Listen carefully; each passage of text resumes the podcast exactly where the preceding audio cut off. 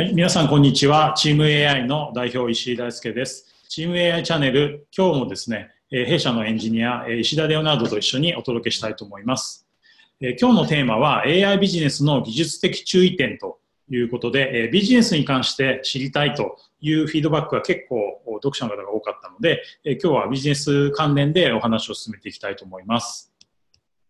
えー、自己紹自己紹介を飛ばしていきたいと思うんですが、1点だけ、あの、私の本ですね、機械学習エンジニアになりたい人のための本というのを、省営者さんから発売になりまして、今、書店で売り出しています。よかったら、えー、買って読んでみてください。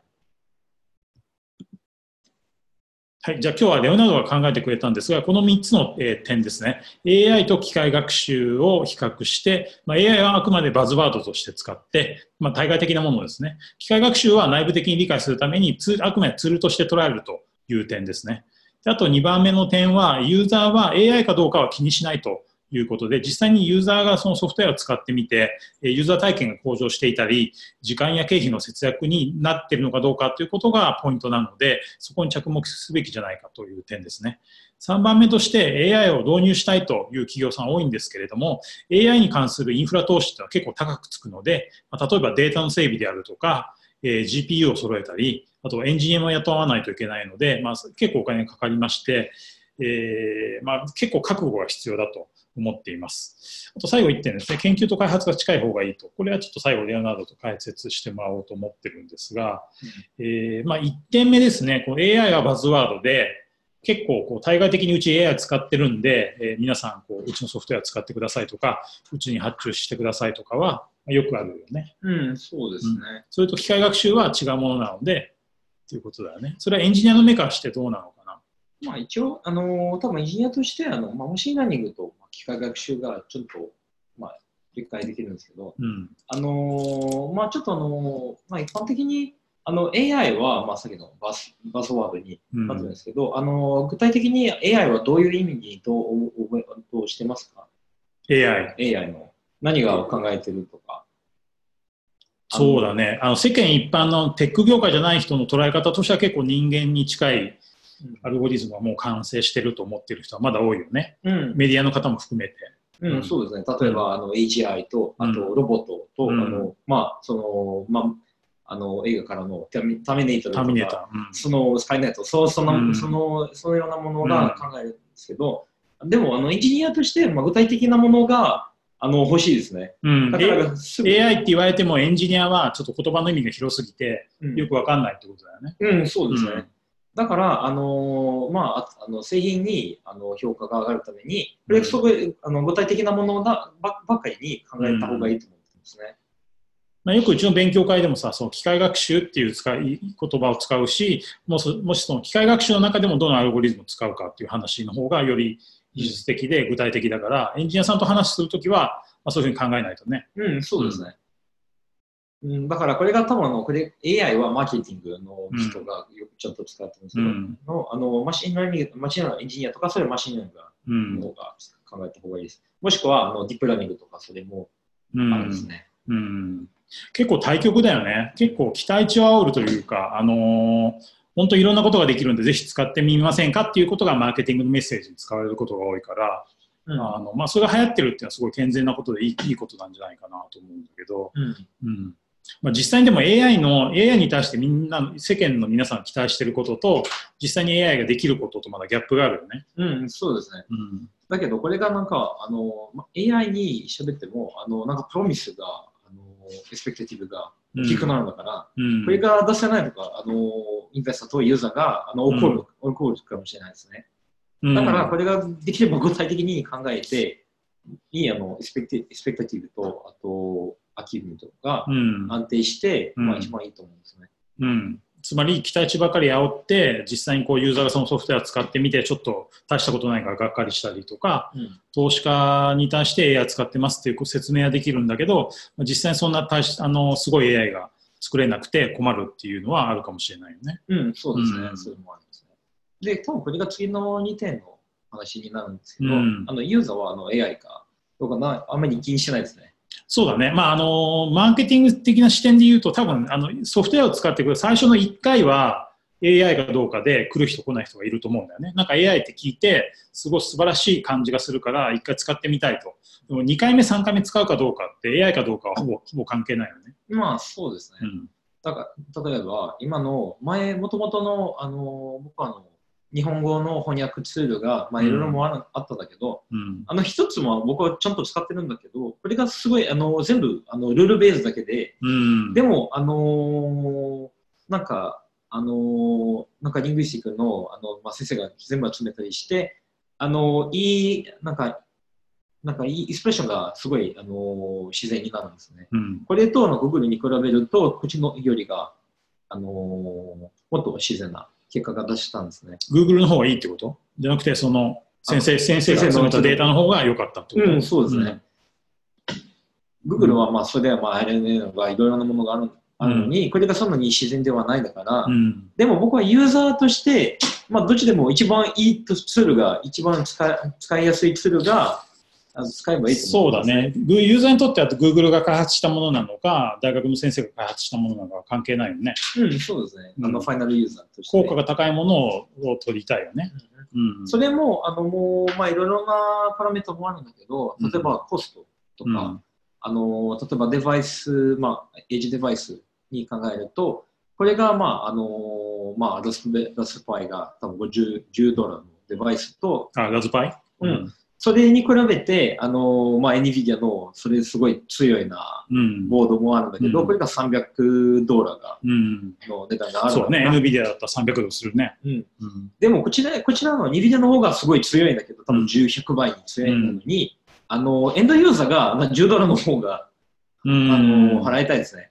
うん、だから、これが、あのこのあの安い安いボードなのに、これがあのユーザーのニーズが与えて、これが十分ですね。だからあれだね、安くてそこそこいい AI だったら、当然こうユーザー喜ぶから、うん、その NVIDIA の最新の GPU 使っていってますよっていうのは、そのサービスプロバイダーの方の、おまあ、気持ち良さにはつながるかもしれないけど、ユーザーには関係ないってことだよね。うん、そうですね。うん、だからこれが、まあ、ユーザー、ユーザーベースはすごい大きいね、スペクトがあるんだけど、これがまあエンドユーザーと、例えばテスラとか、それ、うん、多分あの最新のニビデが使って、うん、使ってて、でもこれはプレミアムになるんですね。そうね。みんなはそれがそんなに払えないだから、それも安いものとか、あのルールベースとか、もっとシンプルなアルベースに出した出したら、これがもういいいいと思うんですね。そうね。チーム AI が始まったのは2016年でもう2年以上経ってるけど、そこの2年でだいぶあの安くていいソフトウェアっていうの広がってきてるよね。うん、そうです、ね、ルールベースのものとかね。うん、うん、それは積極的に組み合わせた方がいいよね。まあそうですね。うん、だからこれが、あのー、これも machine learning がいろいろなルールベースもあるんだから、うん、これが全部のあのー、ちゃんと調べてみて、どちらが一番ユーザーが、ユーザーのニーズが与え、あのー、できたら、これが、まあ、ちょっとやってくださいですね。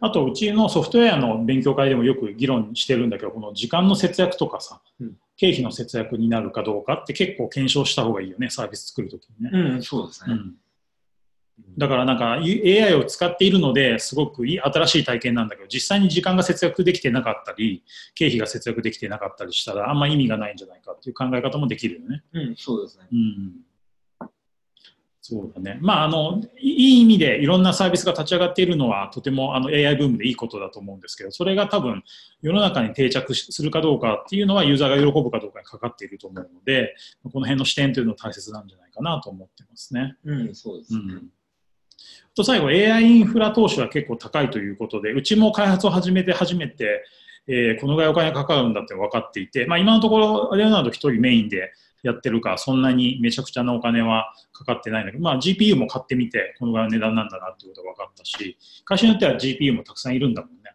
まあそうだね。うん、まあ一般的に、あのまあクラウドもまあ可能性があるんだけど、うん、でも Amazon とかそれまあ一番安いクラウドが、まあ、あの1ヶ月間に多分20、20万ぐらいに値段に来るんだから、ちょっと困ってるんですね。そうだね。うんだから GPU 買っちゃった方が安いんだよね。うん、そうですね。うん、あとデータのまとめとか、あとラベリングと、あと人が、これが普通のエンジニアと、うん、普通のあの computer science engineer と、あと、うん、まあ、スペシャリストに比べると、スペシャリストの方がすごい、ちょ2倍、2倍ぐらい高いですね。うんそうだね。あの、エンジニアも、うちはソフトウェア型なので、その、まあ、レオナルドはそう machine learning コアでやってもらってるけど、バックエンドとかフロントエンドとか、まあ、助けを借りながらやっ作ってるのね、うん、そこは経費になってるしね。うん、そうですね。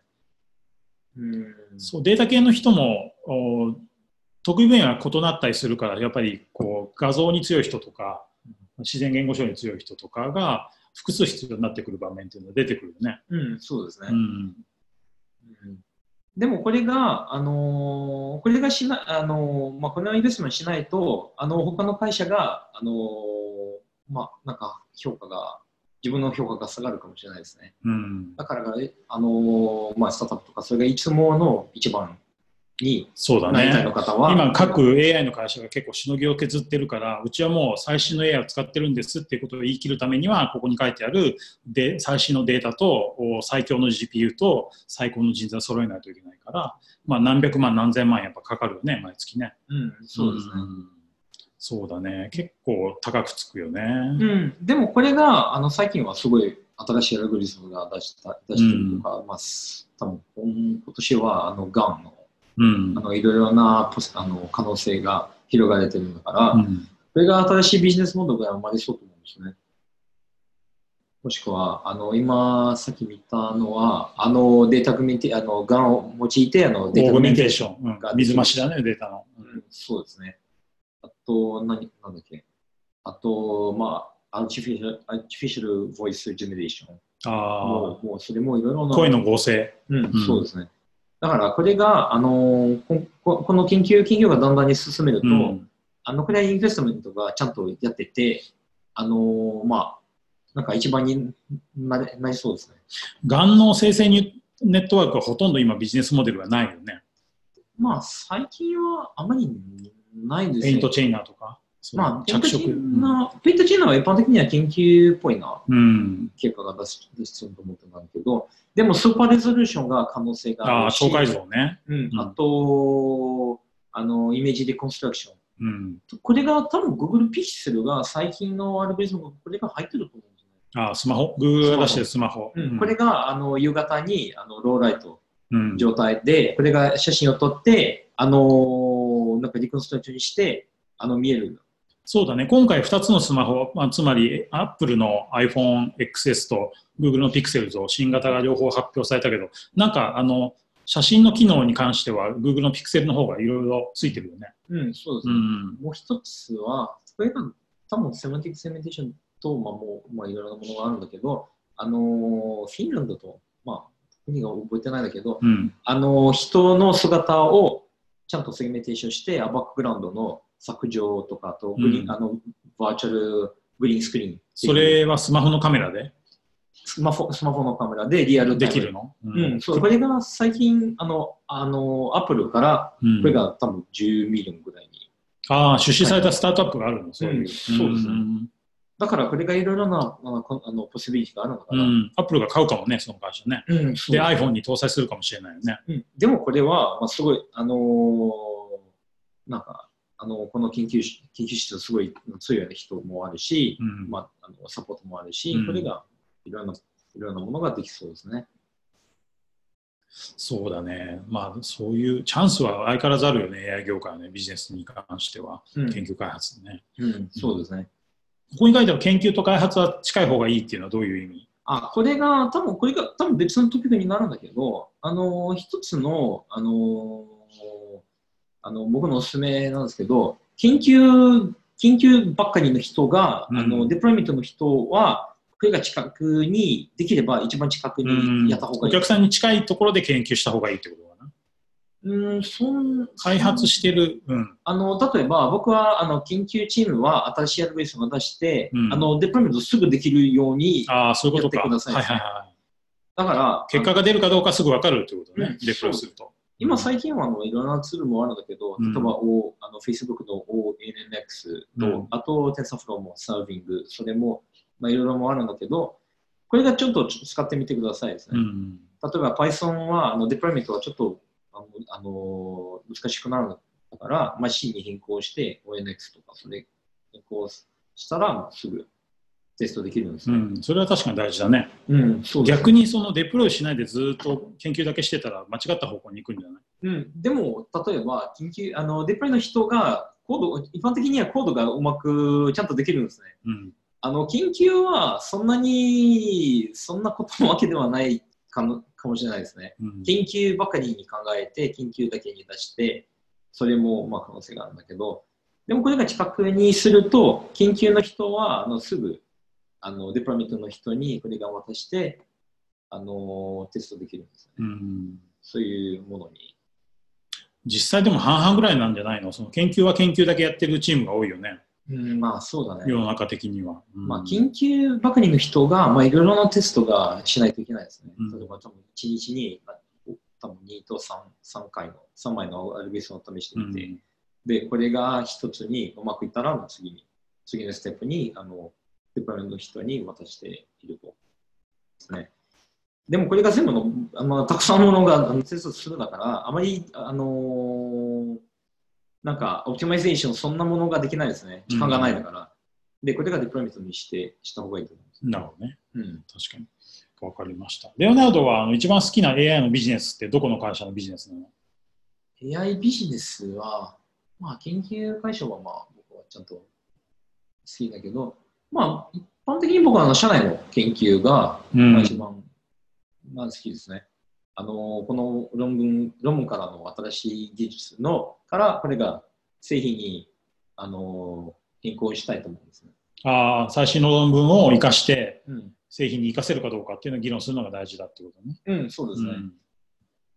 うん、そういうのがうまくいってる会社ってどこなのかな研究開発とか。まあ、Google とかね、Apple とか全然別世界だと思うんだけど、うん、日本のベンチャーだと、まあ、多分プリフェリングネットワークスがこれが最近がちゃんと、うん、まあ、さんはね、よくちゃんと使ってるし、あと、それのまあでも、あの、日本の研究開発ベンチャーでも、あの、研究のアウトプットまで構あの前のめりでやってる会社さんってプリファードさんぐらいかもしれないね。うん、そうですね。他の会社は結構ブラックボックスでやってる。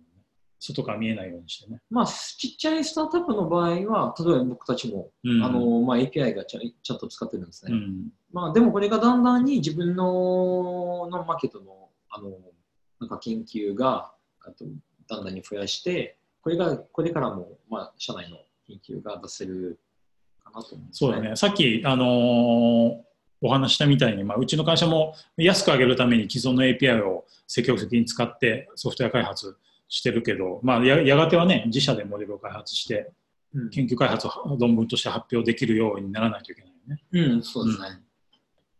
うん、日本の会社はもう一つは何だっけ？この、なんかこの代官山の会社があ、大会の会社？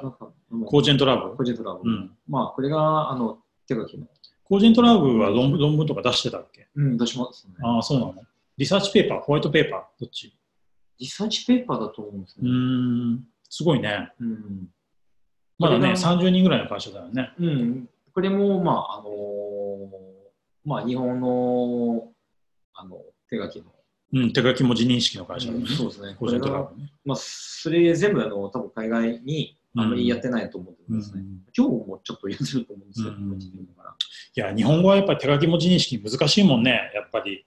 漢字があるし。まあそうだ、ね、アルファベットだったらやっぱり例えば、えーと、26種類のアルファベットと大文字と小文字だけだから52種類っていうふうにざっくり言えるけど、まあ、日本の方はに漢字ばかりはまあ常用常用漢字だけで2000でプラスで1000円ぐらい使うとして3000ぐらいでで人によってその書く癖とかが違うわけだから、うん、そうですね。だからこれが多分マーケットチャンスも、まあ、たくさんあると思うんですね、でも Google のビジョン API 使うと結構60%ぐらいで読めるよね60%か70%ぐらいでも60はちょっとなんか少ないんじゃないですかそうだよね。60か70だとちょっといろんなビジネスのあのレバレッジにはまだ使えないと思うけど、まあ、すごい簡単なタスクぐらいだったらいいかなと思うけどね。まあそうですね。でもこれがまあ多分あの英語のレベルに与えて当てるまでに、それがまあビジネスチャンスが高いんじゃないですか、ね。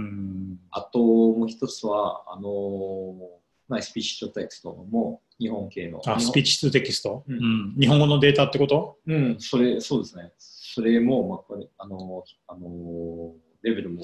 あれはデータ集めるのどうやってやってるのか、他の会社は。もうアルバイトの人雇って一日中こう朗読させて、まあ一般的にこの辺に。でデータ集めてるのかな。うん、そうですね。それが、うん、まあ、落とすシングがちゃんと多分一番考えてると思ってるんですね。うん、そうだよね。そういう専門のデータを作る会社に発注すればいいけどね。うん、予算があればね。うん、そうです、ね、予算がなかったら本当に自分たちでアルバイト雇ったり、ボランティア集めて、いっぱいあの音声データを集めるしかないよね。うん、そうですね。うん、まあ、あと、これが、あの、なんか、上からの、多分関西弁とか、それあ関西弁とか方言とかね。あと、日本語、日本語の、日本人の英語も、あ日本語。可能性もあるんですね。そうだね。ちょっと各社の API ツール使ってた、なんか Indian English とか、なんか面白いやつがあるよね。あ、そうだね、うん。インドなまりの英語のスピーチの仕組みと speech to text の仕組みとか。うん、英語。 Japanese English っていうのはあってあってもいいかもしれないよね。まあ、そうですね。うん、あともう一つはあの business、business あの lingo も、これがまだ、まだ入ってないですね。ああ、ビジネスの専門用語ってこと？うん、そうですね。うん、これも多分これが追加したら、まあいいかなと思うんですね。うん、僕僕たちに対して、もうこれが考え考えないといけないですね。うんそうだね。各社の API 探してても、まだまだその特化した、えーと、用途に関してはまだ解決されてない問題がたくさんあって、そこはビジネスチャンスになるよね。うん、うん、そうですね。もう一つあの、ベトナムのあベトナムの方に、あのこれが Google がそんなにちょっと良くないとうん、そうだね。ちょっとこの間聞いた話だと、ベトナムのベトナム語の Google 翻訳あんまり良くないっていう話だったから、国によってはそういう需要があるよね。うん、そうですね。まあ、英語は確かによ、うん、Google があんまりすぐ負けちゃうと思ってるんですけど、うん、でも他の、これはまあ、オポチュニティが。そうだね。ね Google の翻訳は多分英語だけに強いと思うから、他の言語の翻訳市場っていうのはまだまだで翻訳の元データになるデータベースっていうのはそんなにまだないよね。うん、そう、ね、この間1個だけ見たけどな、勉強会で。うん。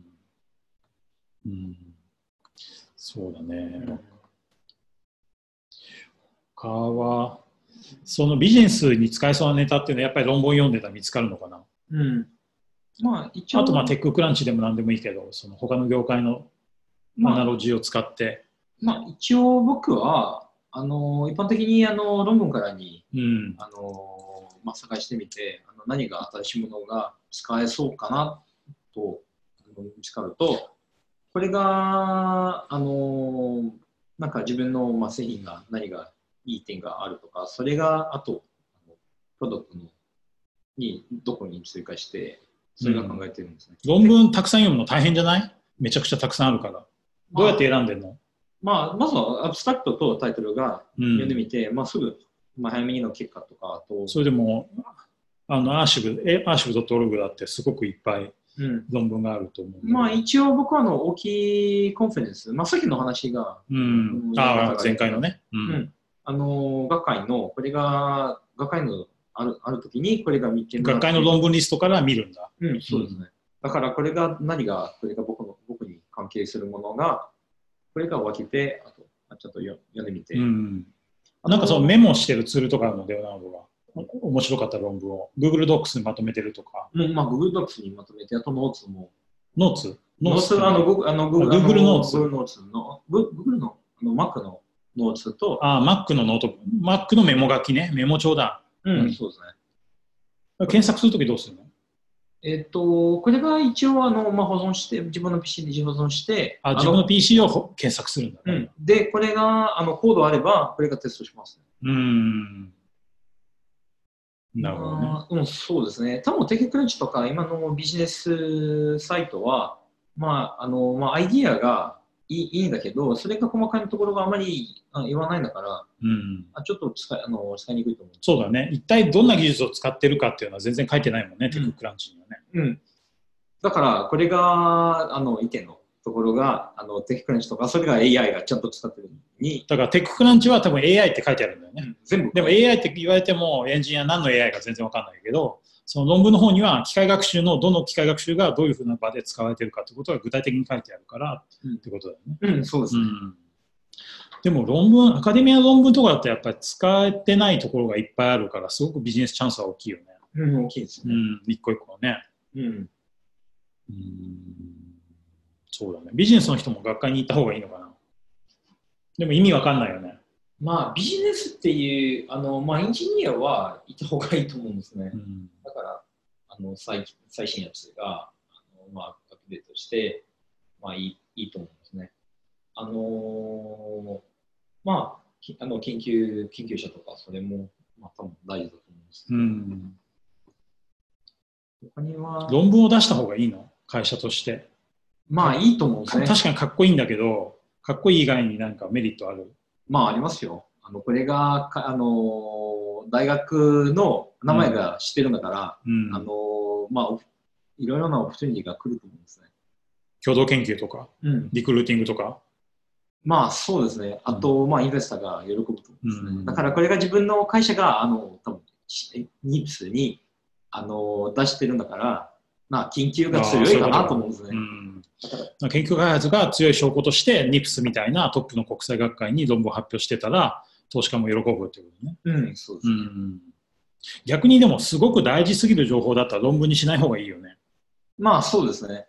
でも、あのーちょっと細かいところが、あの、まあ、 optimization とか、それが、まあ、それが出さなくていいと思うんですね。あ本当に本当に大事なところは出さなくて、うんちょっとその出してもいいところだけ出すっていうことね。まあ、そうですね。うんまあ、まあ、確かに、これがメリットが、あの、これがき、まあ、必ずが必要ですね。うん例えば、これが、まあ、あのー optimization とか、それがちゃんとの細かいところが、それが言わなくてもいいとうん論文の著作権、コピーライトっていうのはどうなってるのかあーまあ、一応、コピーライトっていう、どうかな。真似してもいいの？真似してダメだよね。まあ、ダメかな。真似しちゃダメだよね。これが、まあ、一応、あの、ライセンスがあるのかな。ライセンス多分論文の端っこの方に書いてあるのかな？うん、アまあ、パッチとか MIT とか。まあ、そうですね。うんあと、まあ、 conflict of interest も、これが、うんあの、サインしないといけないですね。でも。みんなは、本当に守れるのかな、権利はね。うん、まあ、そうですね。うん。でも一般的にあの、まあ、コンピューターサイエンスとして、えっと、まあ、コピーライトちょっとなんか、あのーなんか分かりにくいと思うんですね。だからこれコードが、うんあの、アイディアがあのコピーできるんですけど、でもコードが誰でもコピーできると思うんですね。そうだね。コードは、まあ、オープンソースカルチャーだから、みんなこう、フォークして使ってるわけだもんね。うん。もう一つは、これがすぐ早めにあの新しいコードが出せるんだから、うん。それそんなにあの守らなくていいと思うんですね。うんあの多分来来年は今のあの出したコードはもう古くななると思うんですね。ああ、そういうことね。うん、うん。論文は公開するといいところはあるのかな人がこう研究してくれて、どういうふうに使えるかっていうヒントをもらえたりするのかな、論文出すと。引用されるといいんでしょう、論文って。まあ一応、なんか僕が出した出した時にあの先生がよく知ってるのかうん。ら、あのアカデミアの人が、まあ、いつも論文が一番項目的としたら、うん。まあ、よくわかると思うんですね。えっ、と、他にはどうかな。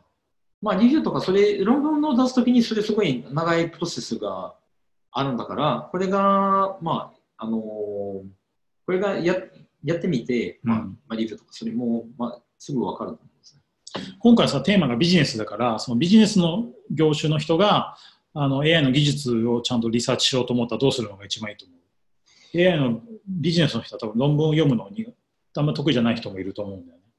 まあ、だけど、これが、あの、ビジネスの人たちは、あの、製品が、あのーあの、販売しないといけないですね。うんだから、これが製品がちょっと分かる、分かるの方がいいと思うんだから、まあ、苦ってもいいいいんですけど、あのーまあ、具体的に何が入ってるとか、それが分かると思うんですね。うん、そしたらまあちょっと頑張って論文読んでみたら、うんいいことがあるよってことね。そう、うん、そうですね。うん多分ね、例えば数学とか、それ、うんそんなに、まあ、細かいところが、それが多分、あの、だまあ、大丈夫と思うんですね。うん。僕もあのね今100%が分からなくても、うんあの結果が出したら、まあ、一番いいいいといい点と思うんですね。なるほどね。うんわかりました。